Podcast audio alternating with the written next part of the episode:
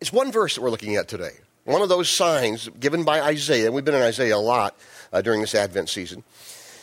And it's one verse, even if you're not much of a, a, a, Bible scholar, you probably have heard this verse or parts of it at some point in, in your, uh, in your life during Christmas. It's uh, one of those, part of it at least is one of those verses you see on uh, uh, Christmas cards oftentimes and so forth, or at least before they became politically correct. And now you can't find a Christmas card that talks about Jesus, but uh, that's another story. We won't get off on that right now. But um, just listen to this verse, just read it. All right then. The Lord Himself will give you the sign. Look, the virgin will conceive a child. She will give birth to a son and will call him Emmanuel, which means God is with us. This season, as much as any other, we're here to, we want you to understand that's, that's what this season's about. That's what Christmas is about. God is with us. And um, I want to take just a minute, and I'm going to talk about that. Before I do, I want to, I want to read something to you about Advent and, and what it all means. And uh, I'm going to I'm going to um, I want to pick it up where it just starts talking about uh, what ad, Advent can be sort of a, a, of a time to examine stuff. So I want you just to, just to follow along with me a minute as we as we talk about this whole thing, and it's all going to come together for you. I know it sounds like I'm going all over the place, but uh, hopefully I'll bring it back together for you in a minute. But this verse, or this uh, this is from from a, a Pilgrim's Almanac. Edward Hays is his name. And he says this uh, Advent is the perfect time of the year to clear and prepare the way. Advent is winter training camp for those who desire peace. By reflection and prayer, by reading and meditation, we can make our hearts a place where the blessing of peace would desire to abide and where the birth of the Prince of Peace might take place. Now, watch this. Listen to what he says here. Daily, we can make an Advent examination just, just go through some, these are his questions, but just, just think about them. Is there a lingering resentment and unforgiven injury living in our hearts? Just think about that a minute. Maybe a parent, and you're reminded every year, this time of the year, what a jerk they were or are. Maybe somebody that died, and you think about that this time of the year, and there's still some resentment there. Maybe an ex husband or ex wife. Um, maybe a kid that Hadn't got his stuff together yet, and just a real pain in the butt, pain in the neck, or worse. Um, is there a lingering resentment? Deal with that. Another question Do we look down upon others of lesser social standing or educational achievement? This is a very discreet thing we could do. We, we wouldn't ever do this, of course, you know, in an obvious way. But we just kind of look down on some, ah, you know, they're just different standing, different social standing. We, we, we would just look, be a little condescending in how we might look at somebody. Are we generous with the gifts that have been given to us, seeing ourselves as their stewards and not their owners? You know the secret to giving? And we, are going to talk about this more, not, to, not today, but another time. Um, you know what the secret to giving is? secret to giving is not yours in the first place. it's not. It's, it, whatever you got, God gave you. It's not yours. You only think that. You're just self deluded and think it's yours. It's God's. He's entrusted you with it. You're a steward. And uh, when, you wonder, when you understand wealth and money, whatever, however little, however much um, you have, it gives you a much better perspective on life when you, when you stop and think about it. It's not mine anyway. God just entrusted it to me. I worked really hard for my money. Well, a lot of people work hard. Some people make as much. Some people don't make as much. Some people make more. It's not yours. Are we reverent of others, their ideas and needs and creation, and, and of creation, just in general? Some good, some good thoughts to examine ourselves with. These and other questions become Advent lights by which we may search the deep, dark corners of our heart. Um, good stuff all getting us prepared to think, not to try to miss the things that have come taken place in our lives and the signs that, that, that, that we're talking about in terms of the importance of, of the coming, at this point in time, the coming of the Messiah. In our case, the, the Messiah who's already been here and is here now, Jesus. So the verse She will give birth to a son and will call him Emmanuel, which means God is with us. Because God is with us, we can think through some of those issues, some of those questions that, that the, uh, the author wrote that I read. But here's what I want to do I want to just get you to think three different ways with me on what it means about God being with us. Three different ways, real simple. Um, and I, I, I kind of patterned this after the Christmas, the Dickens, the Christmas Carol. You know, the ghost of Christmas past, the ghost of Christmas present, the ghost of Christmas future. I love the play. I've seen it various adaptations, mostly on stage. Of course, I've seen the, the old movie and the newer movie and the, the Bill Murray movie, which I like probably the best. Um, but um, just to think about that for a moment, if you remember the story about all, I just want to talk to you about how that means, what that means with God with us. God is with us, therefore, what does that mean? He affects the, he affects the past. That's the first thing. Three things. First thing. God is with us, therefore, he affects the past. And here's, here's what I mean by that. If you are here and you are a person of faith in Christ, in other words, if, you if you're a person at some point in your life, maybe recently, maybe this morning, maybe last week, maybe last year, maybe 20 years ago, maybe whenever, a person who has in your, in your mind said, I, Lord, want to follow you. I believe you suffered and died, you lived, suffered, died, rose again, and you did that for me and, and, and for my forgiveness, and, and I accept that, I believe that. I'm a follower of Christ. I trust you. If you've done that, um, you're a person of faith. You say, Well, I haven't done that. Well, you're in a great place. You're in a great place to think about that. So maybe you're still in process. That's fine too. We're glad you're here. But here's the thing when you are a person of faith, you become a new person. You become a new person. Let me show you what I mean. It's in 2 Corinthians, a couple verses, chapter 5, verses 17 and 18. Just, just listen. This means that anyone who belongs to Christ has become a new person. The old life is gone, a new life has begun.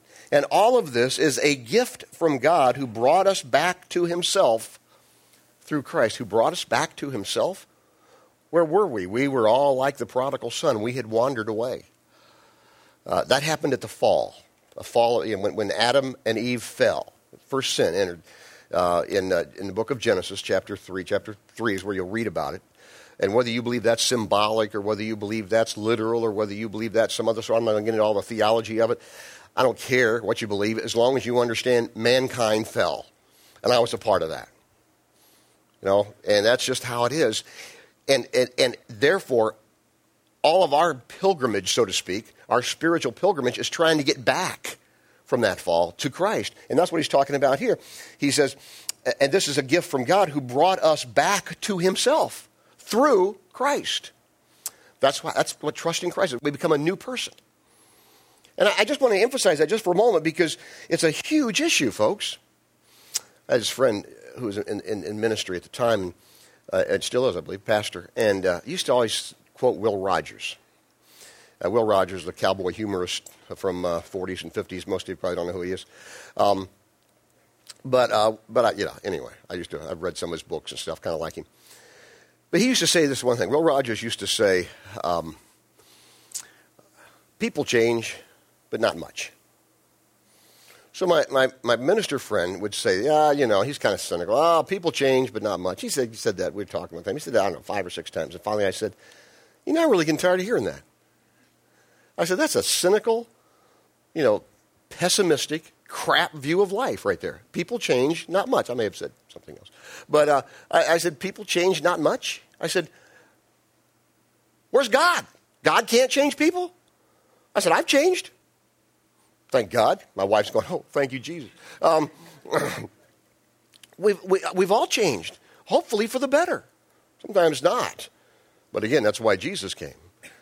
We, he, he, we become new people when we, when we trust in Christ. And, the, and, and, the, and really, the, the process begins and the progress begins. And, and that's the issue here that I want you to see, to stop and reflect on this. Because God is with us, He affects the past.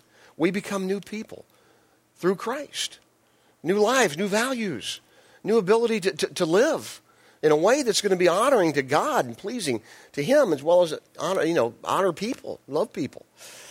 So, we start talking about that God is with us, therefore, He affects the past. And that's why He's given us forgiveness and, and, the cleansing of unrighteousness. And it happened when we trusted Christ. It happens continually in our, in our walk. Every day we need a little bit more forgiveness and grace. And, uh, and God provides that for us. So the first thing I want you to see, God is with us, therefore He affects the past. Thank God He does. Second thing, present. Because God is with us, He affects the present. Um, me show you a couple of verses. I could go a lot of places with this. How does God affect the present? There's many ways that He affects the present. But I, am drawn to a, a, passage in the Gospels, and uh, you'll might sound familiar to you. Matthew chapter 11. Then Jesus said, Come to me, all of you who are weary and carry heavy burdens, and I will give you rest. Take my yoke upon you. Let me teach you, because I am humble and gentle, and you will find rest for your souls. You'll find rest for your souls. You'll find rest for your soul. You got a wandering soul, sort of a discontented soul. Jesus says, Come to me. For my yoke fits perfectly, and burden, the burden I give you is light.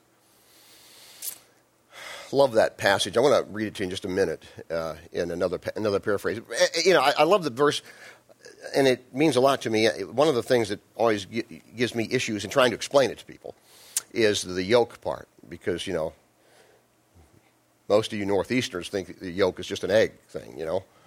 Um, and I think I bet I'm the only one in here that's ever really put a yoke on something. Am I right? Has anybody else ever done that? Uh, I didn't think so. Um, and I, I, we didn't have like a team or anything when I was a, when I was a kid, but I had a horse at one time. I found some stuff and put a yoke on. Tried to did a bunch of stuff. Tried to begin to pull a wagon. It didn't work, but I, you know, it just horse. He was not a horse that would do that kind of thing, and it, he, you know, he got all mad and kicked me and stuff. But anyway, that's and that was before we wore helmets. We had horses either. So my gosh, they said I'd either die or have some mental problems. Anyway. Um, so I wanted to find something that you would take the yoke thing out of there because it, this was written to an agrarian society, obviously, and they would put this yoke over oxen or, or donkeys or whatever to pull something and so forth. And it's kind of hard for us if we really aren't familiar with that kind of terminology to understand what did Jesus mean by that? Why does it take my yoke? So I, the, the, the, it's not always good, but the, the, message, paraphrase Bible, does the same passage. And I want to read it to you here because this really speaks to me. And I think it will you. If you I've read it to you before, maybe you remember it, maybe you don't. But here it is. It's in the message, same verses. Are you tired? Are you worn out? Burned out on religion? yeah, I don't even like religious people. Um, come to me. Get away with me. You'll recover your life. This is Jesus talking. You'll recover your life. I'll show you how to take a real rest. Walk with me and work with me. Watch how I do it.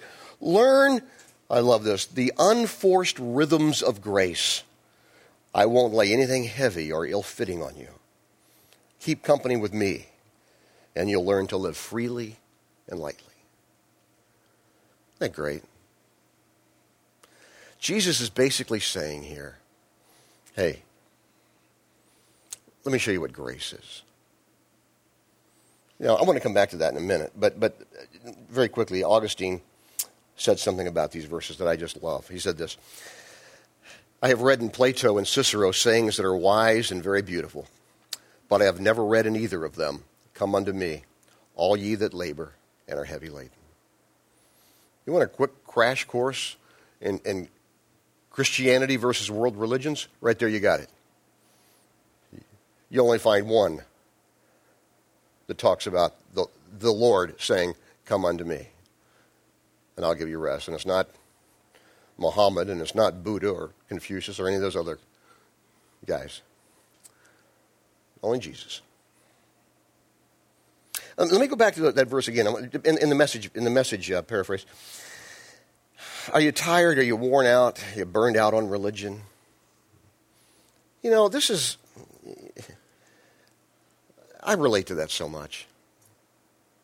I mean, I say this all the time. I don't think people really believe me sometimes. They say, oh, you're a, you're a, you're religious because they find out I'm a minister, you know. You're religious. They don't know me very well. You know? anyway. and I'm like, you know what? I'm really not religious. I'm really not. I, am really in. I, am I'm, I'm about. I'm about Jesus. I, that's who I'm. That's that's. I'm. I'm a follower of Christ. And the whole religion thing. That's just. I, I don't like it. I, and I really don't. I mean, I, I struggle with church sometimes. Not not Renaissance church. Well, that too. But I mean, not so much Renaissance church, but just church in general. I mean, the whole organized thing. People say, oh, you know, I don't like organized religion. Well, as I always say, I do my best to keep it unorganized. But, but um, uh, it's, uh, um, I understand that. I really do. You know, they get all hung up on buildings and church stuff and this church and this church and that church. I had somebody ask me a few weeks ago, oh, it's probably been a few months ago now, but it all runs together. Um, they were downstairs, and I, I, am pretty sure I know what kind of background they have. I'm not going to say because I'm not positive. But um, they said, oh, that they were visiting with somebody else, like I, some people here now. And uh, they said, hey, uh, this is great. We, we really liked it. Afterwards, I was down the sidewalk. And I said, does this count? And I said, I said, what? Does this count? and I was like, um, I, um, I, I, I don't know. I said, does it count? They said, well, does it count like for going to church? I said, oh, heck yeah, it counts twice. Are you kidding me? Yeah. know, I was just at a loss. I didn't know what they were doing. I have since had a few people explain to me from a certain kind of background what they meant by that. And I said, okay, yeah, it counts, man, it counts. So, you know, I'll punch your ticket, whatever you need, okay? Uh, but I mean, we get all hung up and burned out on this stuff, right? The whole religion thing, the whole church thing. This, and Jesus says, hey, you, you tired of that, all that stuff? And I think Jesus would say it just like, are you tired of all that? Come to me. You know, and, and it's, about, it's about who Christ is, folks. Don't miss that. I mean, the, the, the, the depiction on the, on the video is so, we miss it so many times. You know, it's not just the Old Testament people who missed that Jesus was coming. We miss all the working so many times of, of God and Christ working in our lives. We get so hung up on all the other hoo ha that, that we just we miss this stuff. Don't. Stop. Reflect. Think. Do what Jesus says. Are you tired? Are you worn out? Are you burned out on all this religion stuff? Come to me. Get away with me. Recover your life. I just, you know, learn the unforced rhythms of grace. And he says, I won't lay anything heavy or ill fitting on you. That's, that, that's, the, uh, that's where he takes the yoke part from the other translation. It's not, it's gonna, it's this, nobody's trying to change you. Nobody's trying to not let you be you. Nobody want, you know, that's one of the things that some of us have struggled with at times. That, am I, do I have to change my personality to be more godly? God doesn't want you to change your personality. He wants, he wants to make you a better you. And you all know, we all know that we could be a better us, me. I don't think any of us here would deny that. So God is with us. Therefore, He affects the past. And thank God, He therefore He, he, he affects the present. And the last thing, third thing, He affects the future. Because Christ is with us. Because Christ is with us, how we think about tomorrow is different and the years to come. This is a great verse right here. I know, I know, I say that all the time, but I, it's always, I always mean it. Anyway, 2 Timothy chapter 1.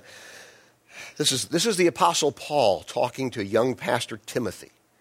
Paul's old at this point, probably 60 ish. And uh, Timothy's probably, we believe, scholars would say 28, 29, 30 years old. A ridiculously young age, just ridiculous. And the older I get, the more ridiculous it becomes. So, and if you're 30 and, and I, I act like I speak with contempt to you, it's real, okay? It's real, it's genuine. but I love you. um, so Paul's this old pastor, he's writing to this young Timothy pastor, and he says, this is why I'm suffering here in prison, and I'm not ashamed of it, for I know, oh, uh, watch, watch, watch, watch. I know the one in whom I trust. That's Jesus. And I'm sure that he is able to guard what I have entrusted to him until the day of his return. Did you get that? I know the one in whom I trust. That is Christ. And I'm sure that he is able to guard what I've entrusted. What, is he, what has Paul entrusted to him? His whole life. His whole life. I'm sure that he is able to guard my life because I've given it, I've given it to Christ. That's what he's saying. My, my, my past, my present, my future. Because God is with us, he affects the future. And I'll tell you, there's a statement that means more to me the longer I live. I don't know where it originated. Dr. King, Dr. Martin Luther King, used to say it all the time. And uh, my friend Jack Kemp, who's now with the Lord, would, would, would always quote Dr. King.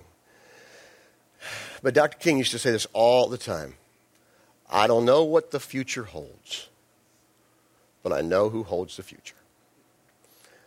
And I'll tell you guys, if you don't understand that, you're in deep doo doo. You really are. And I don't care how old you are. You know, I, have had conversations recently with anybody from the age of, well, my grandson, 15 here, and I were talking about this the other day. He's here, they're visiting with us. Can you believe my grandson drove me around yesterday in a car? There's just something innately wrong with that. Amazing. I'm, I'm just freaking out. Oh, but it was Charlene's car, so I didn't care too much. You know, anyway, it was, but it sort of worked out that way. Uh, I was talking to my grandson about it. Talking, I've talked to some, he's 50, he's 50. They get, they get a learner's permit in Alabama when they're 15. I know it's crazy. Um, he's 15, then I got, and then talking to another guy the other day, he's probably 65, 70 years old. And, uh, and then a couple of other people in between I've talked just recently about this one concept. Just saying, I don't, I, I you know, I'm, I'm, very concerned about the future. I don't know what's, what, I don't know what to do. I don't know, I don't know what's going to happen because in, in each situation there's things going on, decisions that are being made and so forth, or that are going to have to be made. Let me tell you, and here's what I said to each one of them. You know, you're looking for stability, and you're looking for security, and it ain't there. And if it's there, it's only an illusion. It's only an illusion. You only think, you only think it's, it's stable and secure. Because a tweak here and a tweak here, and it's gone. And most of us, most of us have seen that in our lifetime. Some of us have seen it a lot. And it doesn't take much. It's so fragile. And if you learn anything from 9 11, you learn that. Or the last three years, even. The market's just so upside down. So if you're looking, and that's my message to some of these, in these, some of these private conversations, I say, you know, you're looking, I'm okay, I'm there with you. I'd like stability too. I'd like security too. But it's an illusion. It's just an illusion. The sooner you understand that, the better off you're going to be because if you think you have it, it can change. And if you're trusting in anything but Jesus, you're going to be sorely disappointed at some point in your life. And that's, that's why I love this, this thought so much from, from Dr. King that he, God knows he lived it, you know, every day of his life. And of course, he, he didn't use that particular quote his last speech, but he said something very similar to that, the last speech before he was, he was uh, killed. So if anybody understood it, I think he did, and many of us do. I don't know what the future holds, but I know who holds the future. God is with us. And He affects the past, He affects the present, and He affects the future. Let's pray together. Lord God, I am so incredibly encouraged that I can stand here and say, I really don't know what the future holds. But I do know you, and you do hold the future. God, I pray that I would trust you more. I try so hard not to. Sometimes, Lord, teach us that the only way to, to live is by trusting you. We thank you for that. And we thank you for your love, for your grace, your forgiveness, and your care for us as you hold our future. In Jesus' name we pray and we thank you so much. Amen.